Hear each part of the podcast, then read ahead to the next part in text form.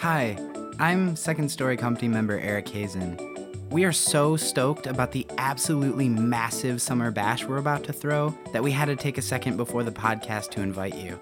This Monday, July 29th, we're going bigger than we've ever gone before at the gorgeous City Winery in Chicago's West Loop. There will be wine and live music and stories, and seriously, these stories are incredible. If you dig the podcast but have never been to one of our live shows, or if you're a Second Story veteran, hop over to our website, secondstory.com. That's 2ndstory.com and pick up your tickets. I'll see you there.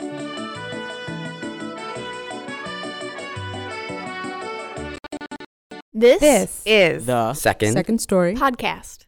I was on the hunt. The job hunt. I was excited, fresh, and doe eyed, ready to walk into interviews that I was sure I would ace.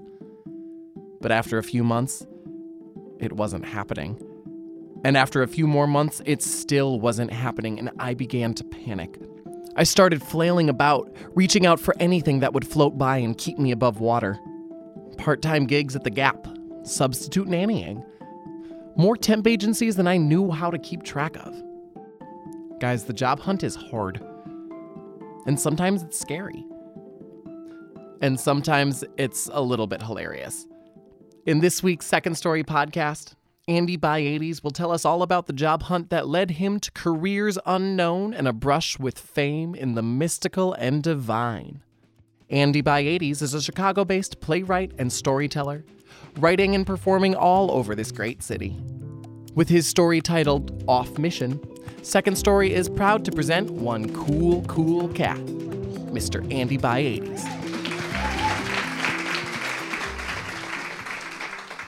Have you ever had a life changing phone conversation with a celebrity? No? All right. Well, uh, before I tell you about mine, um, I need to jump back about eight years to put this encounter into context. It was a Sunday night at a business meeting in a dirty theater space above a funeral home in Andersonville. It was fall 2004. I'd just been married, traveled to Europe for the first time, and the Red Sox finally won a World Series. Life was awesome. I'd been laid off from my day job, but I was collecting unemployment, which for an artist might as well be an Illinois Arts Council grant. So I felt the kind of optimism that drives you to make big changes. So when it came time for my agenda item, Andy has some news, I told my fellow company members that I was leaving the Neo Futurists. That's a theater company, by the way, in town. They do a show called Too Much Light Makes the Baby Go Blind, 30 plays in 60 minutes. It's been running for 27 years, big hit, lots of little fans. Why was this such a big change for me? The Neo Futurists pay enough so that you can have another part time gig and just barely scrape by. Furthermore, it's popular. It sells out. People run into you in the street and say, Hey, you're Andy from Too Much Light. I love that play you did with the mango. It- it's hard to be cast and it's hard to leave. Everyone stays a little longer than they should, and when they leave, neo futurists invariably line up something impressive first. Grad school is huge with ex neo futurists. But I was done writing two minute plays every week. And most important, I wanted a sane, quiet, normal life. I wanted one career I could build on, not two dead end jobs and a split focus. And I didn't want my ego making decisions for me. I didn't want to stay because people recognized me in Andersonville. That's stupid. And I didn't want to line up anything just so that when people asked, What are you doing now? I had something impressive to say. Fuck grad school. I was ready to cut the cord, walk into empty space, and with the power of my will, manifest a normal, awesome, ego neutral opportunity. The ensemble nodded their heads when I told them I was leaving, said very little. It's always awkward when an ensemble member quits. It's like someone dying in a, in a, in a retirement home. It reminds everybody of their artistic mortality.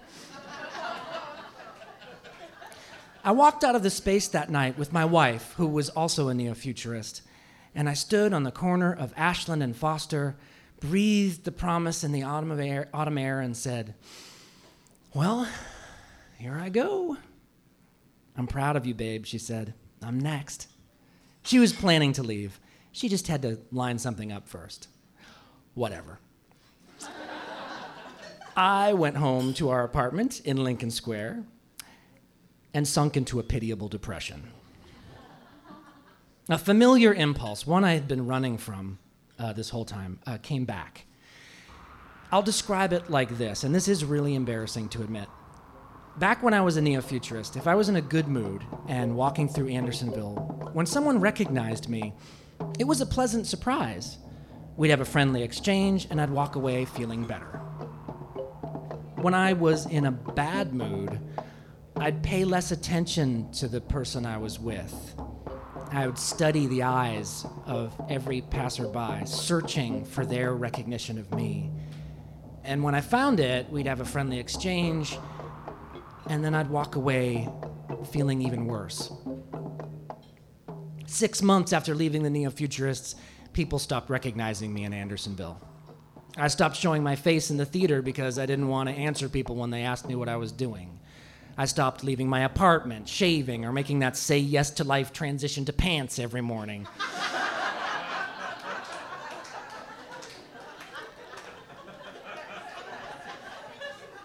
A lot of unemployed people in the house here. Um, out of the blue, I got an email from a guy I knew who was working at the brand new and not yet published Time Out Chicago magazine, and then bam, I was their astrology columnist. A few weeks later, Chad, the editor in chief, dropped me off with the photographer, and there I was in a closet confronting a brightly lit umbrella. She apologized. I don't have my studio yet. No problem, I said. I've been performing in a shithole above a funeral home for the past six years. This is posh. I couldn't relax, though. I've always been told that I was generally a natural performer, that I appear relaxed in myself, but that day, while posing for the photo that would accompany my column, Sign Out Bringing the Stars and Planets Down to Earth by Andy Bayiates, I found myself uncomfortable, awkward. This was the picture everyone would see, so I wanted it to look good.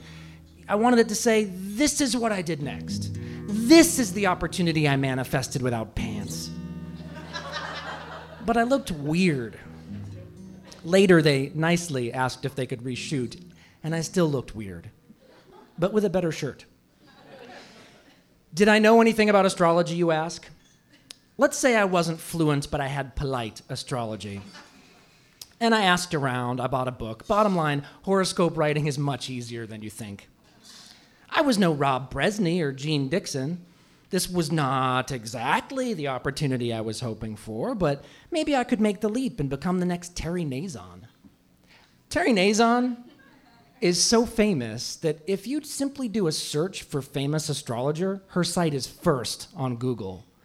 You go to her site, you will see a famous psychic and astrologer to the stars with faux platinum, new agey baby boomer hair and clairvoyant blue eyes multiple magazines, TV appearances, radio, internet. No, I would not reach the Terry Nazon level. Because if I was really being honest with myself, I didn't believe in astrology, which I think is a prerequisite. this gig paid more than the neo futurists, but what about my mission? Was this job normal? No. Awesome? Eh, kinda ego neutral? I'm to let you be the judge of that. Was it an opportunity? Yes. An opportunity to do uh, more, to do only one job? Not in Chicago. So my wife and I hatched a scheme. And this scheme is a novel unto itself, but for the purposes of this story, you should know it accomplished the following.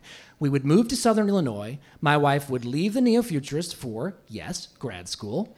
I would write my column, we'd fix up an old Victorian, make a baby, and in Carbondale, Illinois, yes, you can support a family on a graduate assistantship and an astrology column from Time Out Chicago Magazine. Okay, so now I have to cover like four years in Carbondale in two minutes. So I figured the best way to do that is with a Neo Futurist play. So here goes. 14 ways I could sum up my four years in Southern Illinois. Go! It was really great and really fun until it got really shitty. My wife was an academic superstar. I mostly forgot to bathe. So it wasn't like, do you, do you know me? Do you recognize me? Do you recognize me? No, and this time it was like, ask me, ask me what I do for work. Ask me what I do for work. What do you do for work? What do you do for work? Uh, I'm the astrology columnist for Time Out Chicago Magazine. And then I would feel worse. Is Southern Illinois the Midwest or the South? Answer yes. I liked all my wife's friends. I made one friend. I loved the house, which is a good thing because I never left it.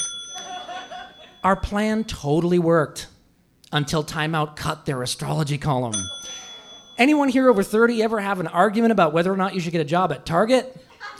Well, don't move to Southern Illinois and then lose your column. I turned lemons into lemonade and then started my own business. But it was the kind of lemonade that only paid the cable bill. The weird thing is, I didn't study astrology until I lost my column. Then I realized I really do believe in astrology. what is a Saluki?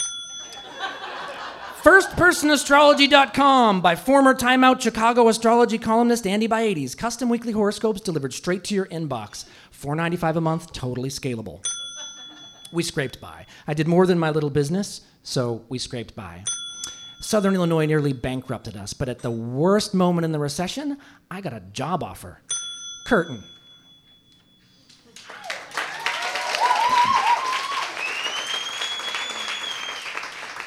Okay, now we're in 2009. The job offer I got technical writer. I could move to Evanston and work full time. The normal life and the steady paycheck that I'd craved for so long was one signature away. But after two years of barely scraping by, I hesitated. A few days went by, a week went by.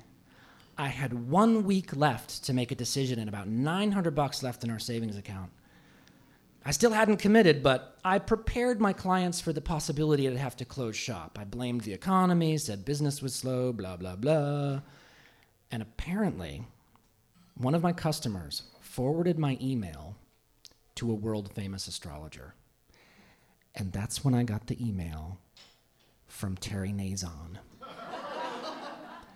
Maybe we could talk. I would be interested in working something out after we talk. I got scared. this was real celebrity. But I, you know, I thought maybe she'd buy my business and I wouldn't need to take that nine to five. Maybe I could get another column.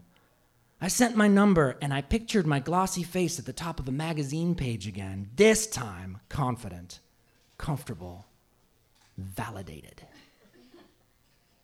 What took me by surprise was after our introduction, she said, So, what can I do for you?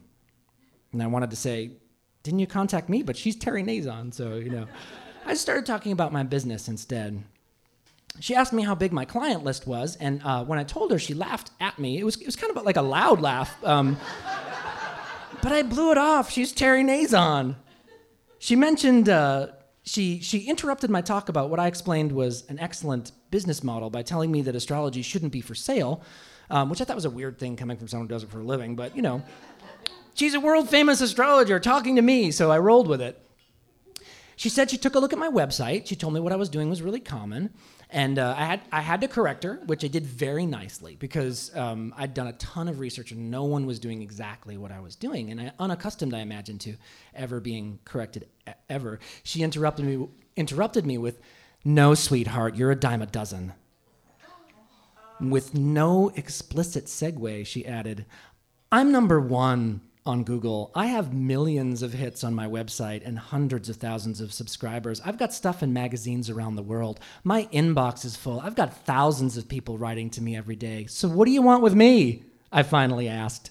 Hey, I just got an email from a friend asking if I could help this guy, and then she added, My time is money. She kept going, but I didn't hear her. Instead, I thought about her impulse to call some lowly, struggling astrologer so she could appear magnanimous and generous with her time and steer the conversation to her success whenever possible. Search for the sound of admiration in my voice, or better yet, intimidation, and get off the phone, no matter how the call went, feeling worse. I hung up. I'd like to think she was still talking as I signed that job offer for the position in Evanston. One of the guys who moved us into our Evanston apartment was from Southern Illinois. He was huge, sweaty, very polite. He told me our new neighborhood was nice and the apartment was nice. And if you don't mind my asking, sir, what are you doing for work? I'm a technical writer, I said.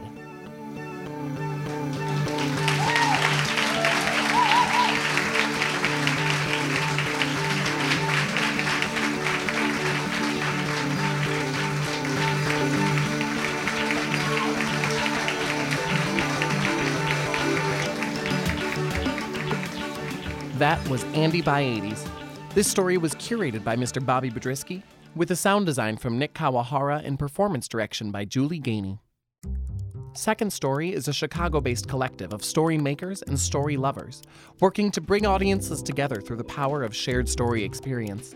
Come out to our next show, Monday, July 29th, at City Winery in Chicago for Cruel Summer Stories of Learning the Hard Way. For tickets or information, visit our website at secondstory.com. That's 2ndstory.com.